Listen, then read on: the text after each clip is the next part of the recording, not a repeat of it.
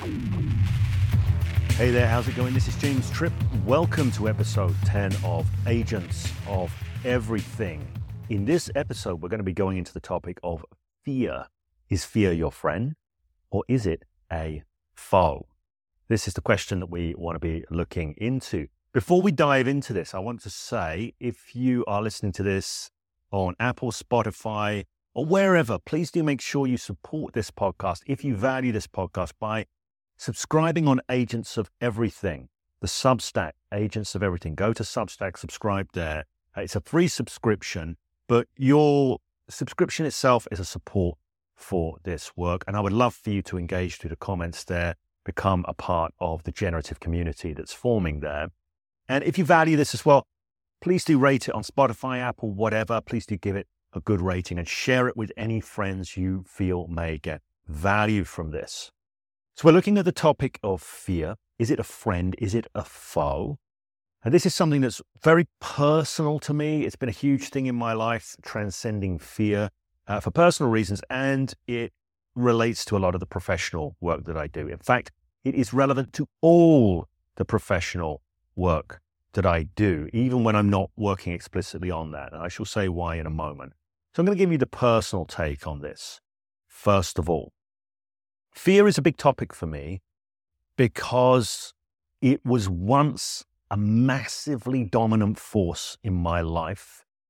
And when it was first became a dominant force in my life, I didn't realize how much of a problem it was. It was only as I grew up and I got older that I started to see that it was stopping me from living in the world in the way that I wished to and creating the things in my life that I wanted to create.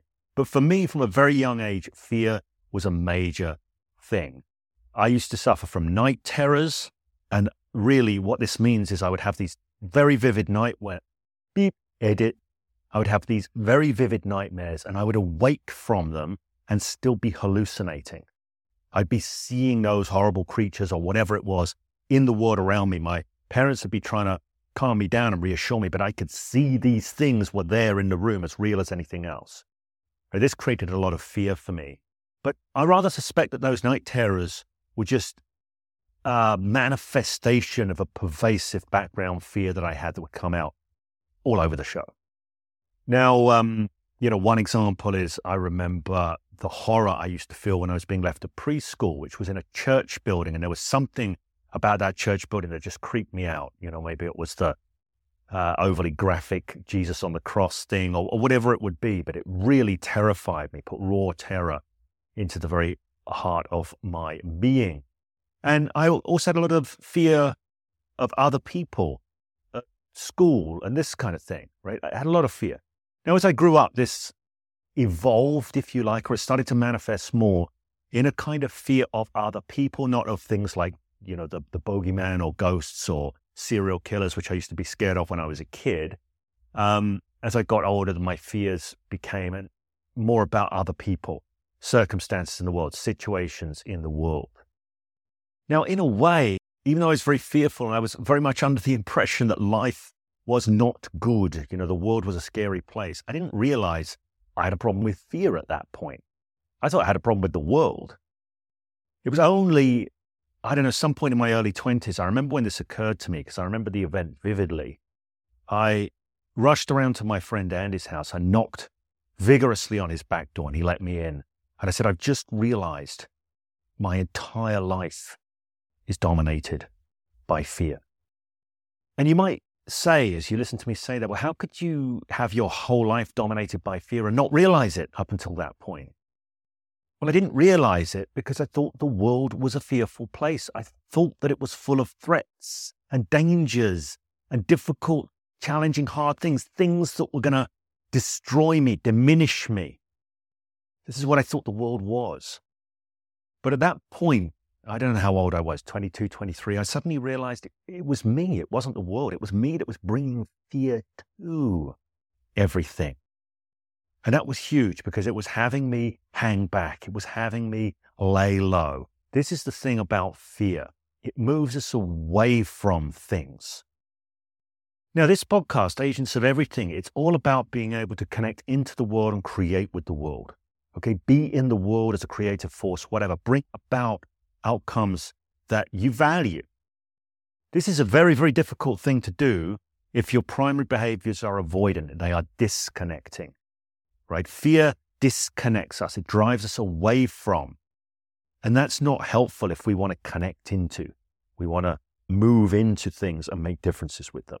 So that's the personal interest for me. And I just want to say, by the way, I did a lot from that point on in my life to decode fear, figure it out, figure out what was going on, look at it in a variety of different ways, not all by myself, not without the input of others. I looked at different self development systems. I worked with different coaches, all sorts of things, had a lot of influences. But my journey from then to now is very much been one of transcending fears. I'm not going to claim now that I have no threat response systems anymore, that they never trigger off, they never do anything. They're much more muted, they're much more damped down, they're much less reactive. So I'm pretty much free of the fear and anxiety, certainly in a background way, but they'll spike from time to time. In fact, just before this podcast, I got this parking fines thing going on, and uh, I put in one appeal, and then I had to appeal to an independent ombudsman um, and partly it's a principle thing. I don't know why I got sucked in rather than just paying the fine, but I think it's a scam. It's a grift they're running. So there's a little part of me that's got hooked into challenging that. But I got a thing come back in in the email that is saying, here's the evidence that the company have provided against you. And I got a little spike at that moment, right? Threat response system kicking off. So I'm not claiming that I'm beyond fear. Okay. But for me, largely, I've certainly transcended that as a dominant force in my life. Now, I'm also going to say right here that I work with people helping them make changes in their lives. And I work with largely two demographics, right? Two rough demographics. I don't know if that's the right word, but it's the word I'm going to use here. And I call them the inspiration people and the desperation people. And I do this work in different places. So my private clients generally are in this inspiration place. And the clients I work with through the organization Rock to Recovery UK are in the desperation place. What this means, by the way, this isn't a judgment upon anybody. The desperation clients are there because they are stuck, they are backed into a corner, they feel that life has got on top of them. They're desperate. They are they des- they don't know where they're headed, what they're doing. Something's wrong and they're desperately looking for help, right? It's come to a head for them. I always say when those clients come in, why are you here and why now? And then my inspiration clients, these are the ones I work with uh, privately through my own business. These are the people that come to me because there's something they want to create in the world. And they're looking for some assistance, some backup. They're looking for a corner man, whatever it will be, to help them realize that thing. So I call them the inspiration clients. Now, here's the thing with the desperation clients, fear is front and center. It's absolutely always front and center. Threat response systems kicking off like crazy. That's the big thing. And pretty much every problem, although it may be talked about in a different way, is an expression of that threat response systems kicking off due to perceptions about self and circumstances. Right? That's a miserable way to live, by the way. Right? I'm just thinking right now as I say that of the film Blade Runner and at the end, the replicant Roy Batty says, This is what it's like to live in fear. Nobody wants to live in fear, regardless of what it's doing for you in your life, what it's getting you or stopping you getting. It's a miserable way to live. Now, my inspiration clients, on the other hand, they're not necessarily focused on fear, but to some degree or another, it's usually playing out, right? It's usually playing out somehow. And um, I'm thinking of one particular client right now. And this is the client that led me to create. There's a program that I created a few years ago called Beyond the Subtle Fears that some people listening to this will have engaged with. I know that much. Um, and I made this program because I had this client come in for essentially business coaching. They were looking for strategic and tactical input on how to create the outcomes they wanted to create in the world. Particularly, they wanted to raise their profile, establish themselves as a thought leader in a particular field. And they came to me for strategic and tactical input. Now, the issue with this person was not that they lacked strategic and tactical information. They already had plenty of it. The issue for them was that they were simply not acting. They were laying low. They were getting caught in analysis paralysis. They were going this way, then that way. And it was all fear driven. So, what I wanted to do with them, I'm looking at that as a, as a professional who's there to help them move forward. What I'm seeing there is that we need to address those fears because if we don't address those fears, this person's never going to be able to move fluidly with life.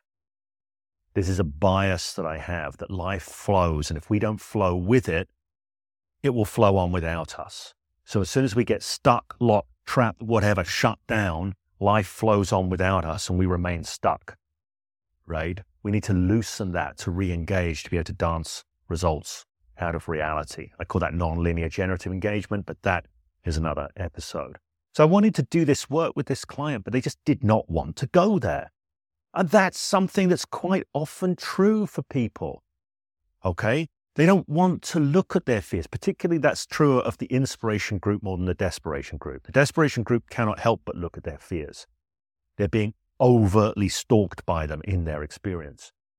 But the inspiration group, sometimes people don't want to look at their fears because they're trying to maintain a self image of being a very capable, very competent person. And the idea that they might be fearful is incongruent with that. So it has to be pushed away, right? They don't want to look at that. They don't want to have to admit that. So that can create a real barrier. Anyway, with this particular client, that was what I felt was going on. And I really wanted to help them. So I decided that if they didn't want that help, because they didn't, they didn't want to go there. They just wanted to stay with the strategic and tactical. I thought, I know what I'll do. I'll make them an audio program, right? I'll make them a bunch of audios and I'll say, listen to this. And then I thought to myself, well, if I'm making those audios anyway, I may as well make them for the world, not just for this person. But I made them with this person in mind. And that project became what's called Beyond the Subtle Fears. Um, and that was a, a teleseminar series, became over 20 hours of material going into transcending fears. As I say, a lot of people have engaged with that. Uh, and you can still get that from my jamestripp.online site, the recordings of that, if you are interested in transcending fears. But this comes out a lot with clients. Now, here's the thing. Throughout my whole time, my whole journey, looking at fear and transcending fear, there was something that always kind of bugged me. And it's like, what is going on with this fear business? It seems to me that it is a part of who we are and how we are. We human beings, we have threat response systems.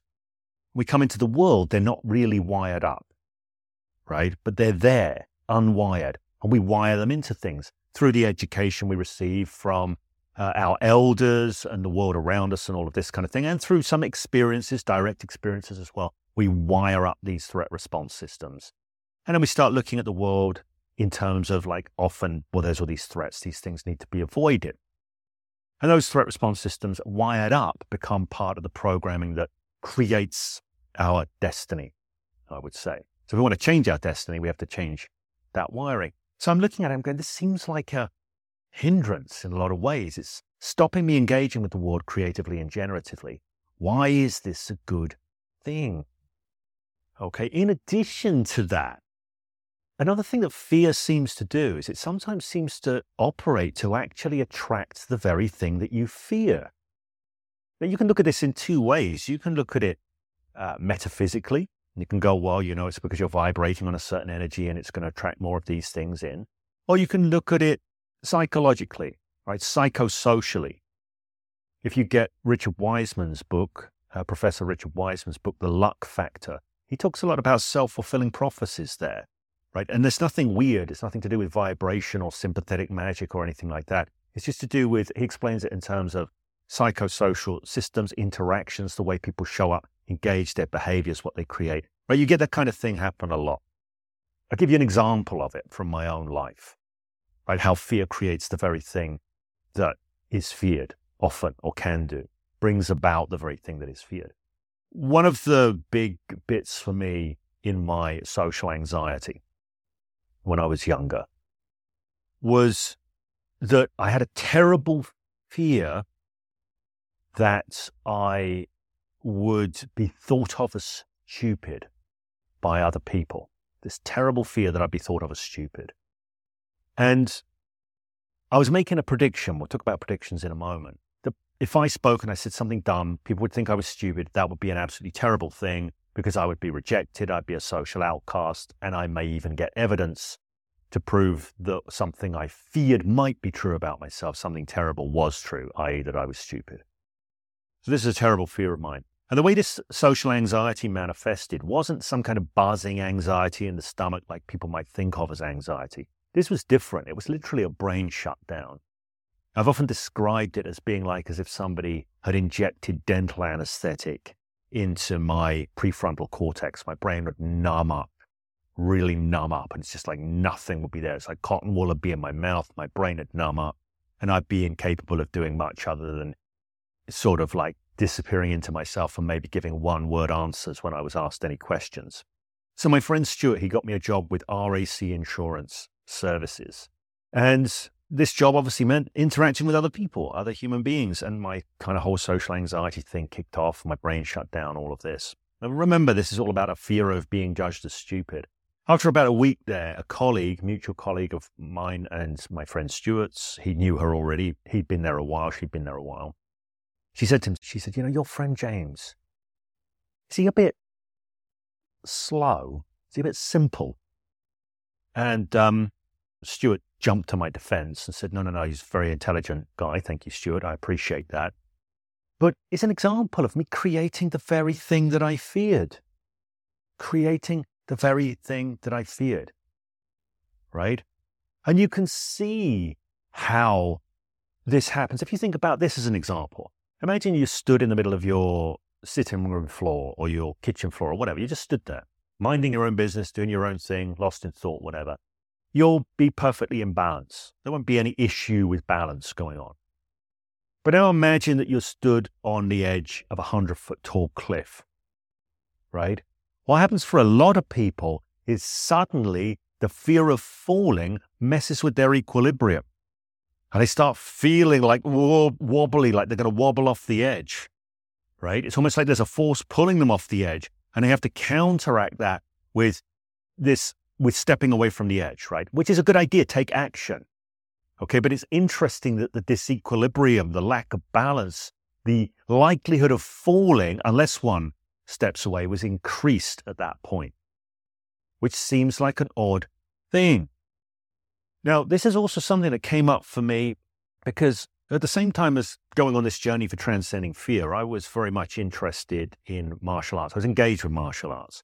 And the martial arts that I was engaged with, the ones I started in my early 20s, were the Chinese internal martial arts and the Russian martial art of Systema.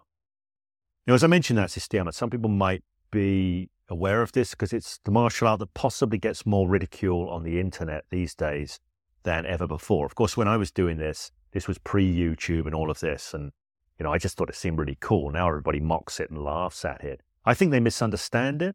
I'm sure they misunderstand it, but I know why they mock and laugh at it, right? It's not perfect. It has some loophole, you know, some problems in its training methodology, and it also has a tendency to have cults within it. A lot of traditional martial arts do as well, though, but this, these cults can be kind of weird. However, I got a lot of benefit from this. Now, one of the things that was interesting about Systema, and this is true of the Chinese internal martial arts, is they advocated a lot of state management, right? They advocated being relaxed and fluid and peace while you work. If you were to compare this, by the way, Systema was from uh, Russian military, so it was it evolved as a system for teaching military people certain approaches to combat it. Certain some of the Spetsnaz units use this approach. It evolved out of uh, Sambo originally, combat Sambo. So it was like a pragmatic thing. Now, if you compare that to something like Krav Maga, which is also a sort of military system, so to speak, uh, or it's like Mossad system or whatever, but it's this practical combatives thing. Krav Maga is all about getting in touch with your aggression, you know, channeling your fear and all of this into an energy, right? It's because you're going to be fearful, so you need to harness that, you need to channel that, turn that into aggression. A lot of combative stuff is about that, taking that fear and turning it into aggression, right? And that makes sense because uh, threat response, anger has fear underneath of it. It's the fight of fight, flight, freeze, hide, avoid, submit, right? These are the ways the threat response system manifests fight, flight, freeze, hide, avoid, submit. So One school would say you can't avoid that fear, it's natural. It's part of our evolutionary heritage. You can't avoid it, so you have to learn to turn it into aggression and channel it. But the Systema was much more about transcending the fear so that you can act with clarity of mind, right? Act with intention and intentionality, but fluidly with a clear mind. And you get this kind of debate well, that's not really possible. That's not really how we're wired. But one thing was absolutely clear. It, it, but one thing was absolutely clear. When you've got a clear mind and you're free from fear and you're fluid, your motor skills are better. You're more able to coordinate yourself. You're more able to think fluidly in the moment. You're just more adept in engaging in the moment. And the reality based self defense people would say, well, that's uh, just unrealistic. The adrenaline dump is going to wipe out your fine motor skills. It's like, isn't it curious?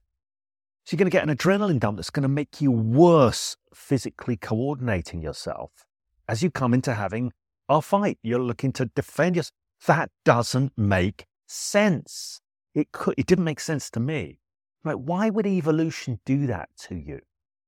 Why would it make you less well coordinated, less able to, you know, respond creatively? Why would it make you worse? I couldn't figure it out right? Now, I'm going to introduce an idea here from the neuroscientist Lisa Feldman Barrett. I've talked about Lisa Feldman Barrett before. She's been a big influence on me. I read her book some years ago called How Emotions Are Made. And I've always said this ought to be called How Experience is Made. Not just emotions, but all our experience. Uh, Lisa Feldman Barrett also has a shorter book, by the way, if you want a quicker introduction to her work, called Seven and a Half Lessons About the Brain. I think that's what it's called. And uh, somebody bought that for me recently, so I've only read that one quite recently. One of the key tenets of Lisa Feldman Barrett's work is that our brain does not exist to think, right? You say to most people, what's your brain for? They go, well, it's to think. That is probably the most common answer you're going to get by quite some long way. Lisa Feldman Barrett is adamant that our brain does not exist to think. It exists to orient us and move us in the world. It is about action, reaction, action, orientation. It's about how we engage with the world. Thinking, like maybe it does some of that, but that's not what it's for. That's not what it's about.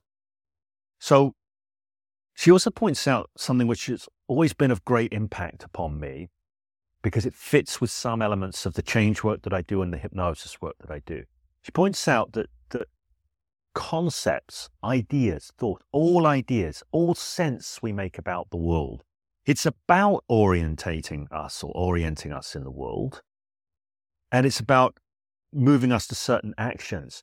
But part of that orienting to the world is to redistribute what's going on within our body, right? The resources within our body. Where does the blood flow go? Where do the different, uh, you know, what which hormones get released? Which, um, you know, biochemicals, neurochemicals get released, right? So every thought, every idea is orienting us to the world and changing our neurophysiology in the moment. And we can feel that change. Sometimes we can feel it obviously through emotion or strong sensation. But sometimes we can learn to tune into it subtly, and this connects with the work of Eugene Gendlin, and his focusing work. I'll do another podcast on that one because focusing is a big deal for me. Where we can start to use our interoceptive system to feel subtle changes within our body and get clues into our deeper thinking and sense making than we might normally get. That's a very useful thing. We'll cover that another time.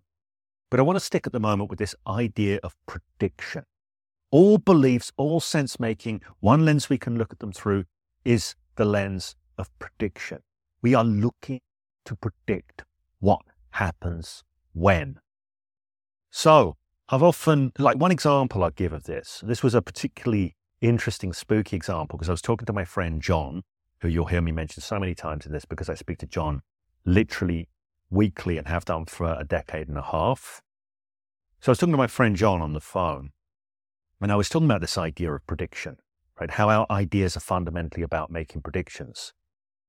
I said, for example, if you were holding in one hand a coffee cup and in the other hand a feather. And he said, What? And I said, If you're holding a coffee cup and a feather, he said, you know what I'm holding right now? And in one hand, he was holding a coffee cup, in the other hand, he was holding a feather. Right. And he sent me a picture of this on his phone, the feather and the coffee cup, immediately to show me that this was so, which I thought was a really interesting thing. That's a point aside. Um, spooky synchronicities, though I absolutely love them. So a coffee cup and a feather. I said, if you were to stand like on a at a third story window and drop them out the window, my guess is you would be able to make predictions about what's going to happen based upon your understanding of coffee's cup and your understanding of a feather, right? So that's the point of understandings. We know the coffee cup's going to move faster than the feather towards the pavement or sidewalk.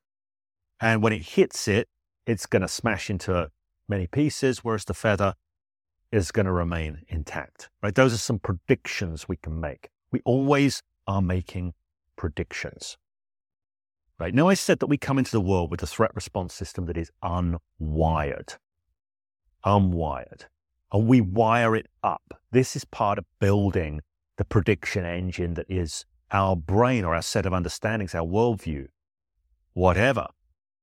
So a, a threat based prediction is if this, then bad thing, right? So we're making sense of all sorts of things in all sorts of ways. And we make sense not just of things in the world, but ourselves. So everything we make sense of, we make sense of in relation to ourselves. Okay. Um, we don't make sense of it in abstract. So it's often to do with the relationship between us and the other thing. So let me give you an example. Let's say we have a hunter gatherer. And one of the things that they've learned about during their upbringing, maybe through experiences, whatever, is that bears are dangerous in relation to humans. Like if a bear and a human get into a fight, a bear is going to win the fight. Let's say a grizzly bear, right? The grizzly bear is going to win. So therefore, you can make a prediction. If I meet a grizzly bear and get into a tussle with it, I'm going to be killed, probably. That's a prediction that we make. Now, that prediction is probably not going to be a problem at all in our life. We're never going to see it as a problem unless a certain clash comes about, a clash in predictions. And this starts to show up where um, threat response systems work and where they hinder us, where they help us, where they hinder us. Okay, so let's say this person is a hunter gatherer and they're avoiding a certain patch of the woods because there's a family of bears that live there. And it's no big deal, right? The whole tribe avoids that patch of woods. But then times get a little bit tough. And somebody in the tribe one day comes back with a load of fruit. And people go, wow, that's great. And then they share a bit of the fruit out. And then more people say, look, there's more fruit over here. And then more people start to go and get fruit. And you find out they're getting fruit from the patch of the woods that's got the bears in. Now they're coming back with the fruit and they're sharing some of the fruit with you, but after a bit they're going, you know, you're not pulling your weight round here. And they start to take a dim view of you and all of that. They don't give you quite as much fruit. So you're a bit hungrier than the rest of them. And you see they're having a better life than you because they've got more fruit. But you want to go into the patch of the woods, but your threat response systems say no. Because the prediction, the dominant prediction is not, I'll get fruit. The dominant prediction is, I'll get killed. Okay? That's the dominant prediction. Now, this is where the clash comes about. Our systems, let's stick with the model of evolution. Let's say we evolved in a certain way to be well adapted to survive and thrive. Survive and thrive. Now, here's the thing you can survive without thriving, but you can't thrive without surviving.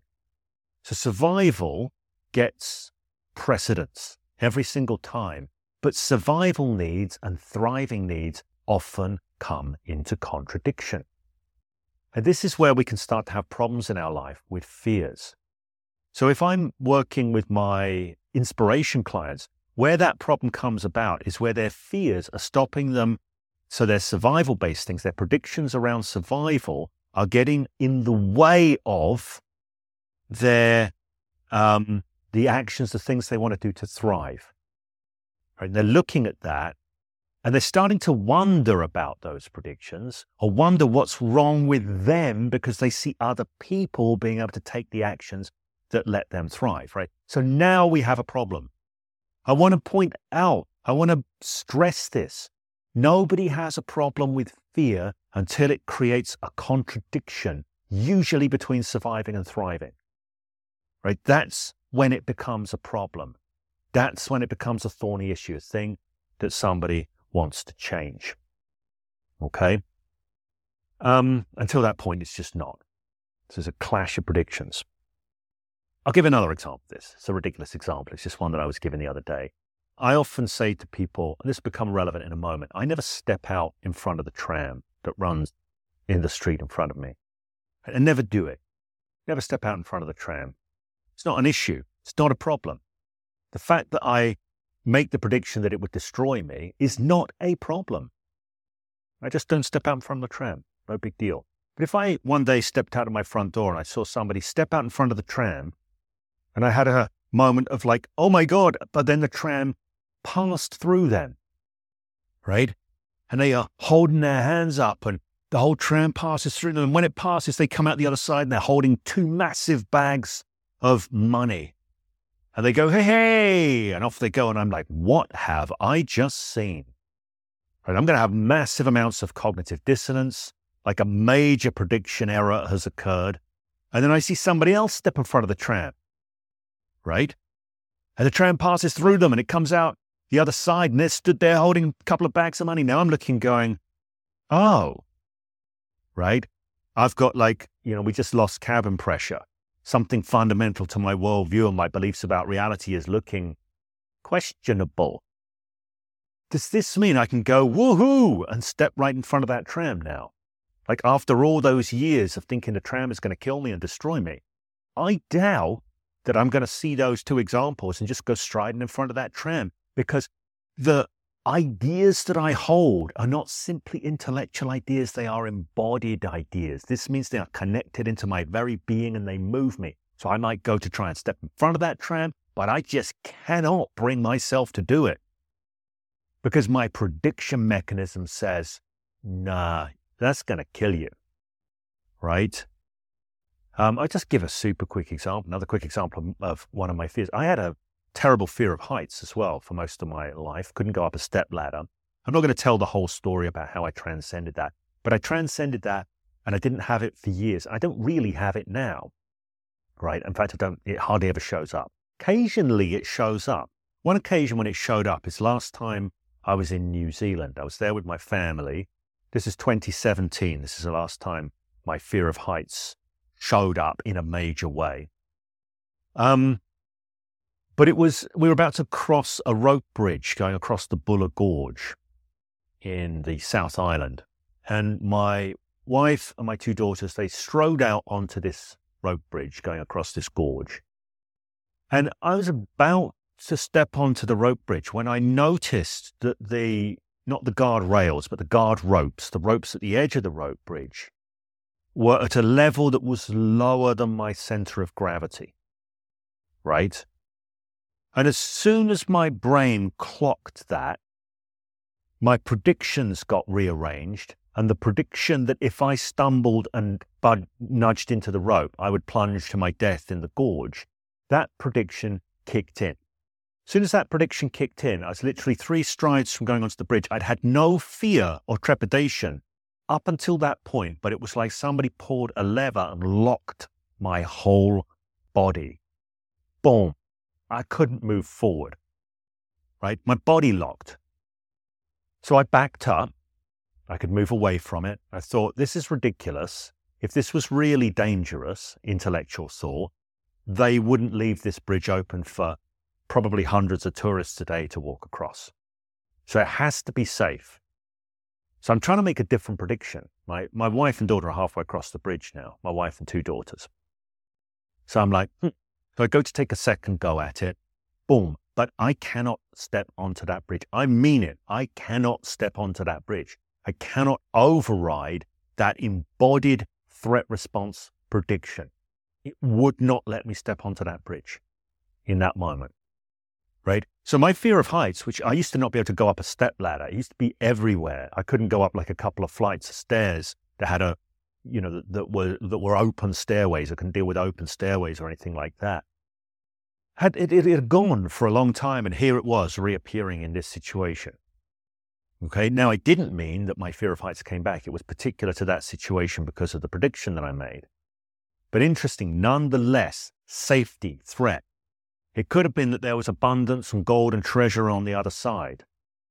And my body wasn't going to let me cross that bridge. Okay. Now, of course, in that situation, I could have gone away, done some self work. There's a lot of stuff I, I could have done. But in this moment, when it was happening, I just waited on this side of the bridge for my family to come back. So there's another example of uh, prediction and how predictions can come into conflict, but you'll get a certain prediction system that is going to be dominant. And the one that is aligned with surviving will always predominate over the one that is aligned with thriving. We will pick survival over thriving. Again, because we can't thrive unless we survive, but we can survive without thriving. So that can create that imbalance. So, what's it for?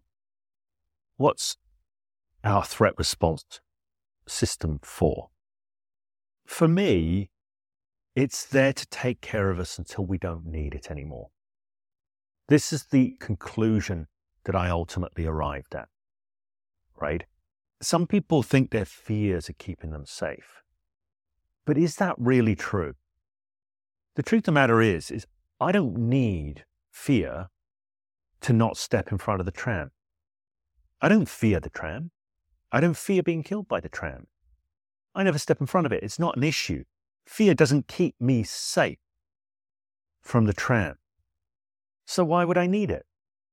I often say to people that, well, I used to, before the pandemic, I used to have people come and visit me in my workroom at my home. So I live here in Edinburgh in the West End. I'm right by an intersection, a crossroads here. The tram goes across, cars come around, there's traffic lights. And I used to say to people, like if the subject of fear or threat came up, I used to say, Did you cross the road before you came in? Did you cross the intersection? And I say, Yes. I say, Let me ask you, were you afraid when you crossed the road? I said, No. So when you're afraid you're going to get hit by a car or something like that? No. Okay, so what? How come? Well, you know, I, I didn't need to be. I just looked at what I needed to look at, paid attention to what I needed to pay attention to when I crossed the road. And I said, that's right. Because fear, or I might have said worry, you know, you're worried about crossing the road. I say, because fear and worry do not keep you safe. Knowledge and intelligence keeps you safe. You have the knowledge you need and the intelligence required to know you can take care of yourself crossing that road. So fear becomes redundant. Okay?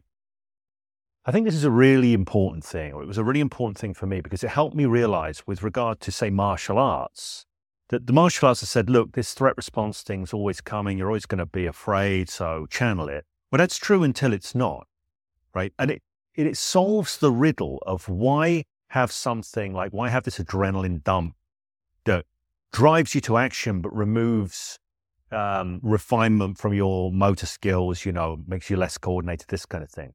Because it's a crude default system designed to take care of things until you have refined yourself beyond that point of needing it.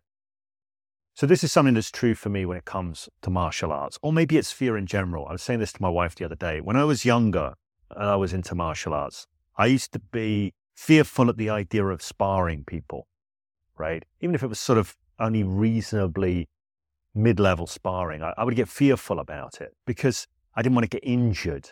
I didn't want to get hurt. I didn't want to get all, all sorts of stuff.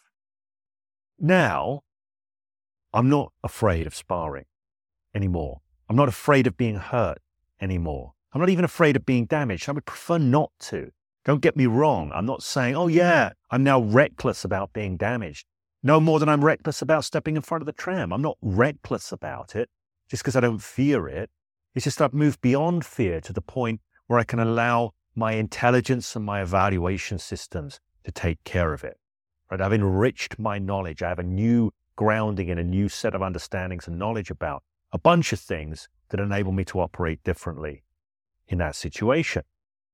So this for me is resolves the paradox of fear. Yes, it's there. It's there as a crude survival circuit. And it serves us until it doesn't. It serves us until it hinders us. Fear always moves us away from things. Um, somebody who's been an influence on me is Lisa Schwartz, who introduced me to the idea that, that threat response systems manifest as fight, flight, freeze. We've all heard that. Hide, avoid, submit.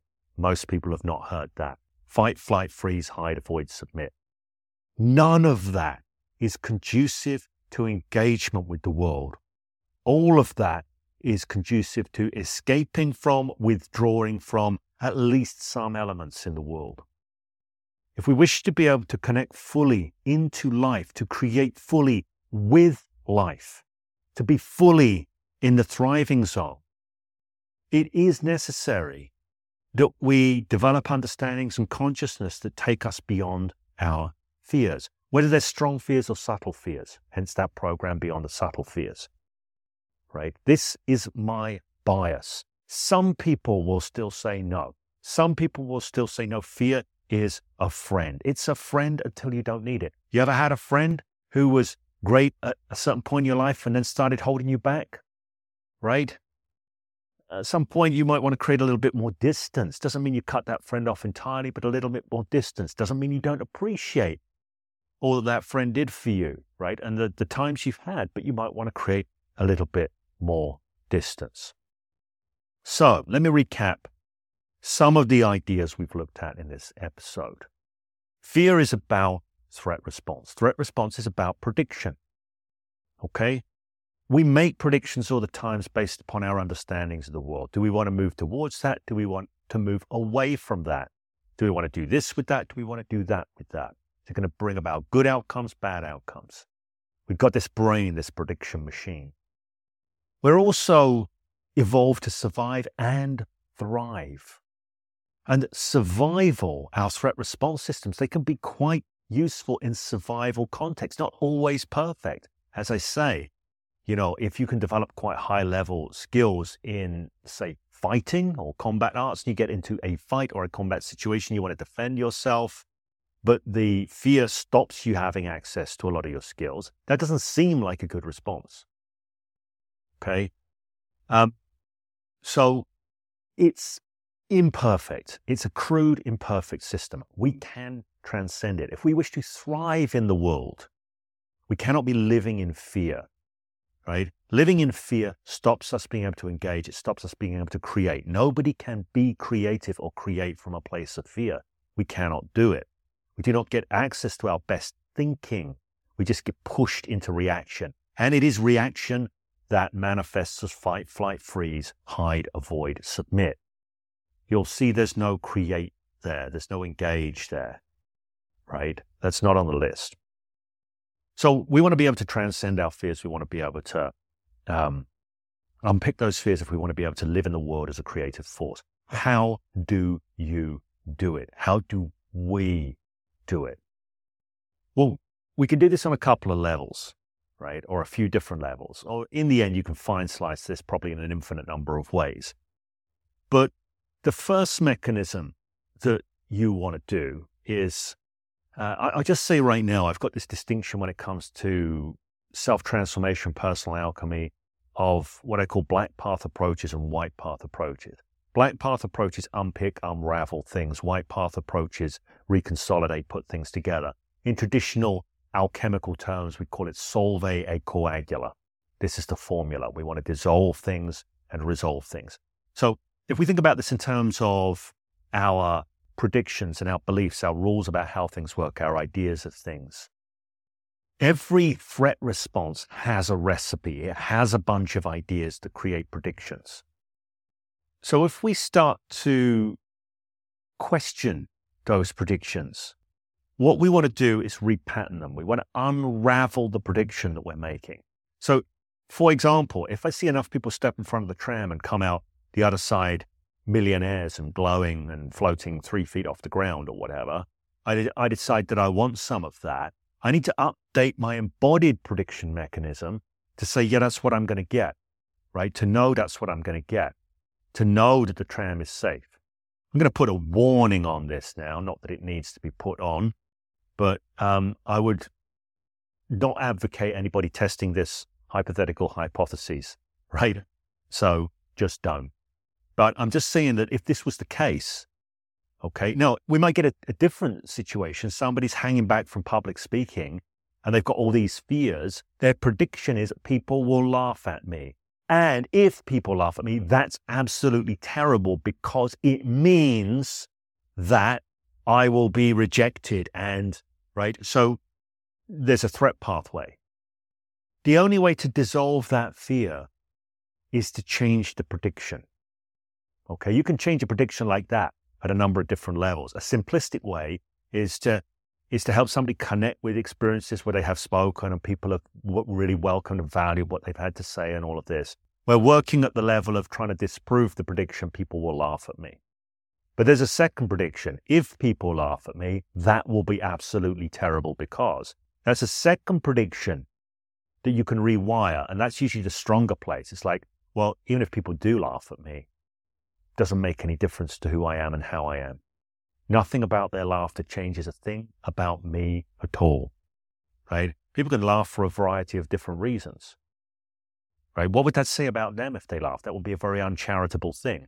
So there's a number of different ways of finding what I often call antidote beliefs or antidote renderings of reality. And it isn't about convincing yourself of those, it's about learning to embody those, the truth of them, so that once they're embodied in the way the original prediction was, the original belief was, the original organizational reality was, the fear dissolves. So you can do it bit by bit by bit. Now, remember, everything that we believe, all the sense that we make is about things in the world in relation to us, circumstances in the world in relation to us. So often the most powerful place we can transform our predictions is by transforming our understanding of self more than our understanding of circumstances. So deep self transformation, right? Identity level work, this kind of thing right? Dissolve away the old limiting ideas. Now, you can do this on specific levels and you can do it on higher levels. Like one of the most powerful things that, um, that we can do is start to see that our ideas about ourselves are fundamentally not true. They cannot be true. We can never be our ideas. Right? I am not the ideas that I hold about myself. So as soon as you start to get a sense of self that is much more expansive and goes beyond your limiting ideas, right? A self that is unaffected and unchanged by small things. The level of importance placed upon those things goes down because you know they're not really a threat to you after all. You know that you will be unaffected, unchanged. Okay? I'll tell you a quick client story here. Um, I worked with this guy, oh, this is about four or five years ago now. Maybe let's say three years ago no, maybe about five years ago. I think I was right the first time. This guy, he was involved in private security. That meant he was did six weeks on, six weeks off, shifts wise. I think this is fairly standard in that area. So he's back in the UK for six weeks at a time. And he had a real issue, a real problem with social anxiety. In his work, he wasn't contributing his ideas or his thoughts. He wasn't speaking in a forthright way during meetings. And he needed to be able to do this. And he was holding back. This was the major problem, but this holding back showed up in all sorts of other areas of his life that he didn't talk about. He just talked about this work situation. So um, initially, I attempted to approach this one way. It wasn't really working out. He didn't seem to be able to get in touch with what was going on within himself. So my initial way of wanting to work with this was off the table. I ended up doing what I would call a conversational hypnosis piece with him. And it got into this point where I did this bit of dick, and I've done this with other clients as well, but this is one of the most dramatic times that I've done this, or impact wise, it's most dramatic. I said to the guy, um, I want you to insult me, right? And he insulted me a bit. I said, okay. And I just wanted to model that I was fine with this. I said, now I want you to think some terrible things about me. Go into a state of mind where you're seeing the worst in me, right? Pick on me, criticize me, see me as having bad intentions, whatever it is. Just go into a, dark view of, of who I am. And he did this, right? And I sat there and I made sure that my state was even during this. And I just kind of nodded along. I said, okay, you know, just notice what that's like. So now shake that off. Now go into um, an image of me where you see me as you, you see my best qualities. You see me as a person that you can value or, or look up to or whatever it will be, right? Just take a really good view of me. See the best in me. Notice what it will be like to see the best in me. And he went into that state as well. Um, I said, okay, now, what were those two experiences like for you? It's like, well, you know, in this one, it's like I, I saw you as this, and it made me feel like I wanted to get away from you and all of this. And in this one, I saw you like this, and it made me feel like I wanted to spend more time with you. I said, okay. So as your experience shifted, it shifted quite radically, yeah? He said, yes. I said, I want you to know that as you shifted your experience, your perception, your judgments of me, absolutely nothing, absolutely nothing changed about who I am and what I am and how I am. Absolutely nothing. Right? And I said, and now I'm going to do the same for you. I'm going to give you the same gift. Right? And I said, right now, I'm thinking terrible things about you. Right? And you're just you. You're just sat here. Right? Oh, and now I'm thinking some nice things about you. And here you are, just sat here in this same moment, and nothing has changed. Right? Now, as I'm going through this piece, I'm doing a brief version here. I'm running this as a kind of conversational hypnosis piece. And the guy's doing some processing. Now, I don't know how this is going to unfold at this point. I got an email from him the next day, and he says, I don't know what happened in the session.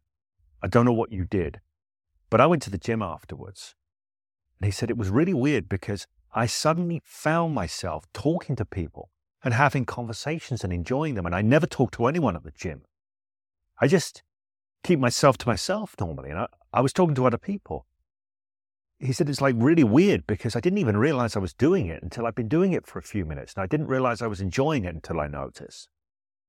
Anyway, he was quite bemused by this. And then once he got back out to where he was working, doing the six weeks away, he sent me another long email just saying how different everything was, how he was enjoying being in meetings, uh, enjoying contributing to the meetings. Now, I'm not saying this to go look at my amazing conversational hypnosis stuff.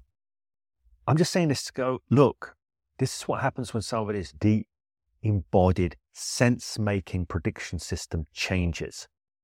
They don't have to make any effort to experience the world differently. All right.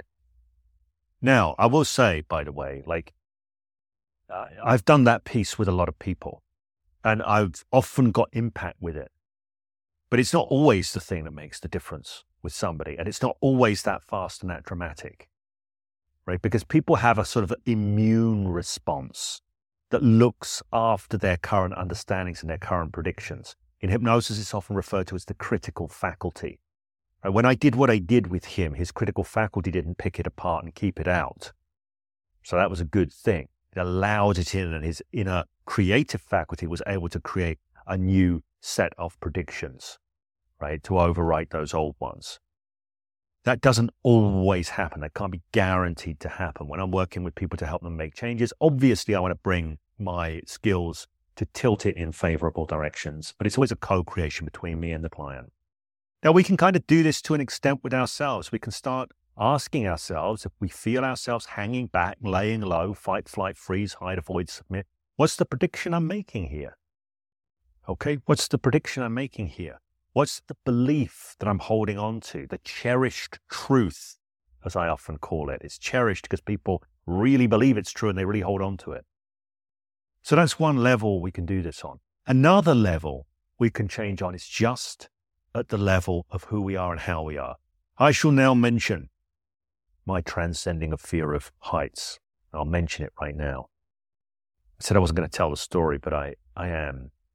Um, I'll tell a brief version of it.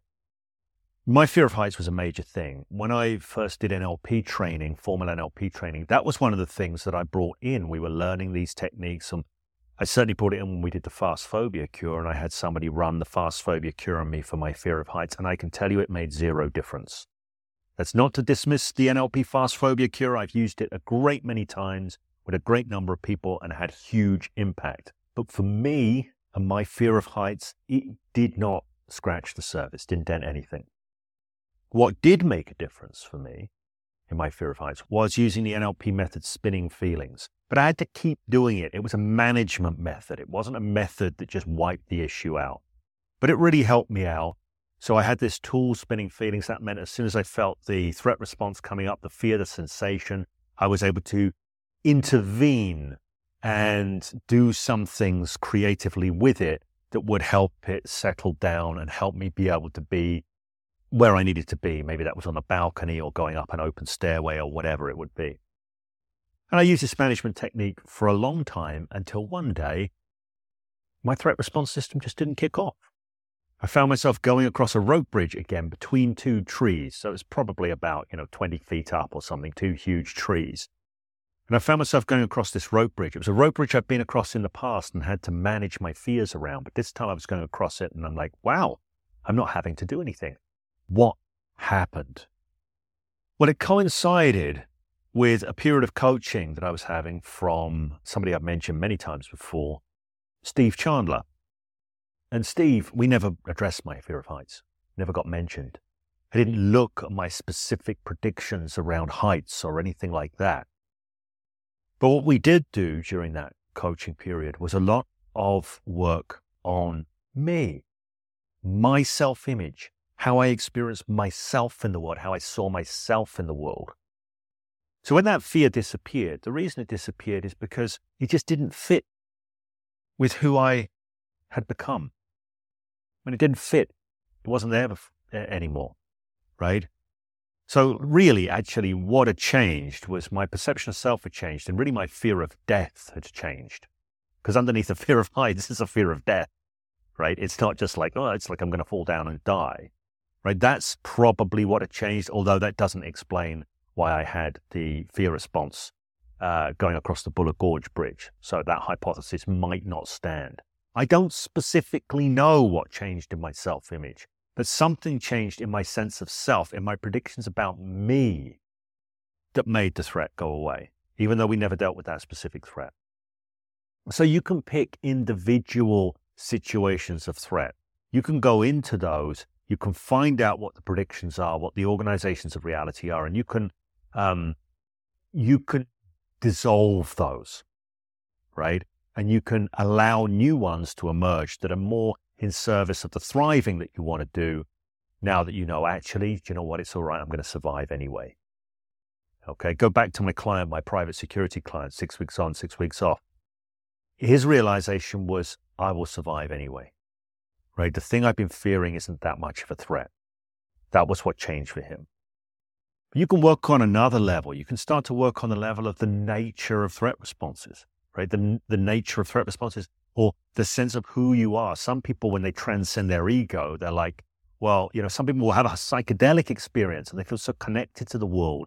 They don't see that isolated self that will survive or die. They're much more nebulous in who they are and diffused into the world. They are a part of everything and everything will continue. So they don't need to hold on so much to themselves. Right? So there's a number of different levels you can work this on. I like to work it on different levels. I've done a lot of stuff around dissolving myself, dissolving the ego, transcending quote unquote the ego. I'm not transcending my ego.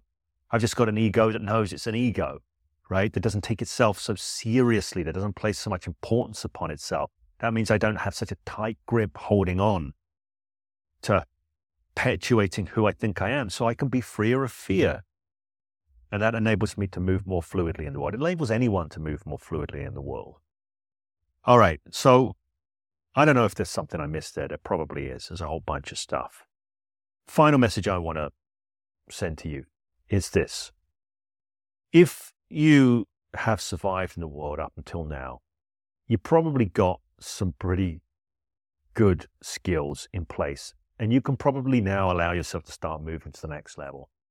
You can probably risk, although it's not that much of a risk, I promise you, letting go of some of your fears. If you want to process those through, get rid of them, of course, that can be done in a variety of different ways. Um, I would suggest that if you want to get into really thriving, that's where you need to go. You need to go to that next level of living more fearlessly because you want to bring yourself into creative engagement with the world. Nobody can create from fear. That does not connect us into our creative selves. Right? It disconnects us from that. Right? This can be done and it is necessary to be done if you really do want to thrive.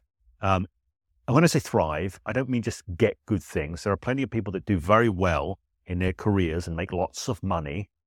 And they're doing the right things according to the context they fit in. And they're still not really thriving because they're not really having uh, an enriched or fulfilling life because they're caught up in fear. Okay. So I said at the beginning, I wasn't necessarily going to answer this, or I think I said at the beginning, fear, friend or foe. I'm not going to say definitively it's friend or it's foe, right? I think my bias says it's friend up to a point. It's friend maybe when you really, really need it, right?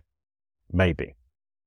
But if you want to thrive in life, generally speaking, it's probably not friend, it's probably foe.